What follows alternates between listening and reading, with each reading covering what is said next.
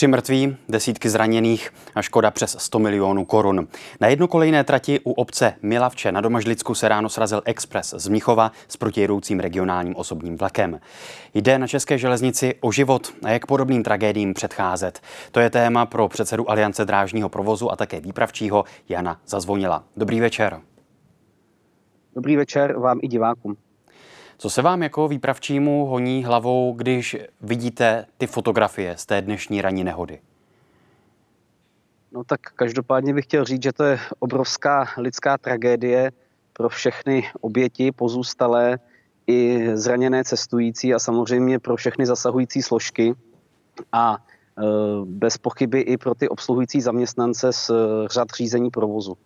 Protože e, člověk toto prožívá maximálně ve svých nejhorších snech a pokud se tato situace stane reálnou, tak eh, to opravdu eh, nějakým způsobem s psychikou člověka zacvičí a nejsou to hezké pohledy ani eh, hezké situace.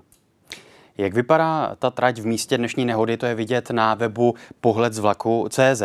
Takhle vypadá průjezd obcí Milavče a pak místo, kde k té srážce došlo. Vše je to ale z pohledu a směru, který měl ten regionální spoj.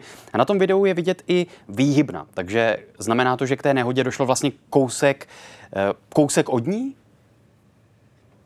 Ano, podle dostupných informací a samozřejmě i eh, tady toho videa, které jste prezentovali, eh, ta zastávka Milavče je umístěna před eh, vlastně vjezdovým návěstidlem do výhybny Radonice.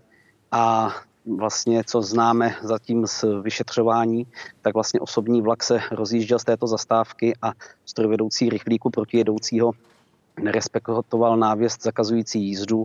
Vlastně projel plnou rychlostí touto výhybnou a proto vlastně v tom inkriminovaném e, došlo ke srážce čelní a bylo to vlastně těsně před tou výhybnou, protože pokud známe vzorce z fyziky ze základní školy, tak víme, e, jakým způsobem vypočítat dráhu a jestliže teda vlak projížděl zhruba 80 km rychlostí, tak na nějaké zareagování měl jeden nebo druhý strojvedoucí řádky sekund, což opravdu není možné tomu bezprostředně zabránit. O čemž svědčí ostatně asi i to, že při té nehodě oba ti strojvůdci zahynuli. Ano, bohužel je to tragická záležitost. Vzhledem k tomu, že pracuji vlastně na plzeňském hlavním nádraží jako výpravčí, tak eh, s těmito kolegy jsem se i znal eh, osobně a beru to jako obrovskou tragédii, že tito zaměstnanci již se nevrátí ze své směny domů ke svým rodinám. Když popisujete tu situaci tak, že tedy eh, ve chvíli, kdy vjede ten vlak, který tam nemá být na tu jednu kolejnou tráť a vlastně nestojí na té výhybně, tak znamená to, že v takovou situaci opravdu, když jste říkal, že na tu reakci jsou jenom sekundy, že tomu už nejde zabránit, že už nejde nic udělat?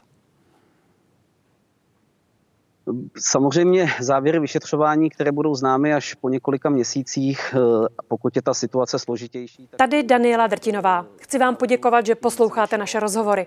Jestli chcete slyšet celý podcast, najdete ho na webu dvtv.cz, kde nás můžete i podpořit a stát se členy DVTV Extra.